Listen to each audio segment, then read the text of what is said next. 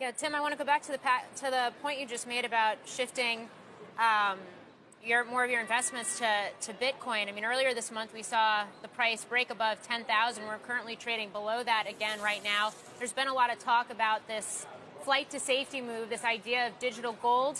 How do you see it, and where do you see the price going from here? Well, I'm still holding to my prediction. I think Bitcoin in 2022 or at the beginning of 2023 will hit 250,000.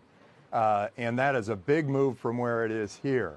And I think that the reason there is that Bitcoin will be the currency of choice. I mean, right now you have this choice, and Bitcoin's not as easy to move around, but eventually it will be.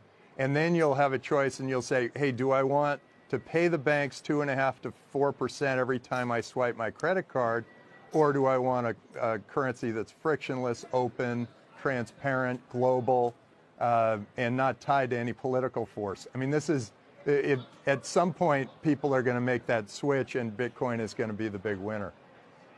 Tim, 250,000 is 25x plus from where it is right now. So if you really think it's going to be there in 2 to 3 years, what percentage of your net worth do you have in it today?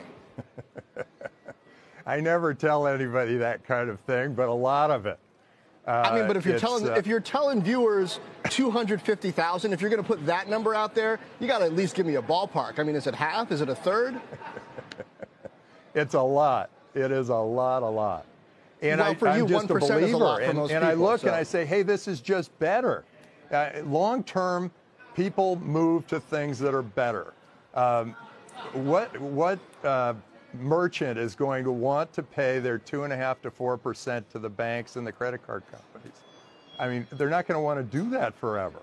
At some point, they're going to say, hey, this Bitcoin, why don't we accept Bitcoin, because hey, we can now use OpenNode, and the transaction happens instantly, and it's faster than a Visa network, and we don't have to pay these guys 2.5% to 4%.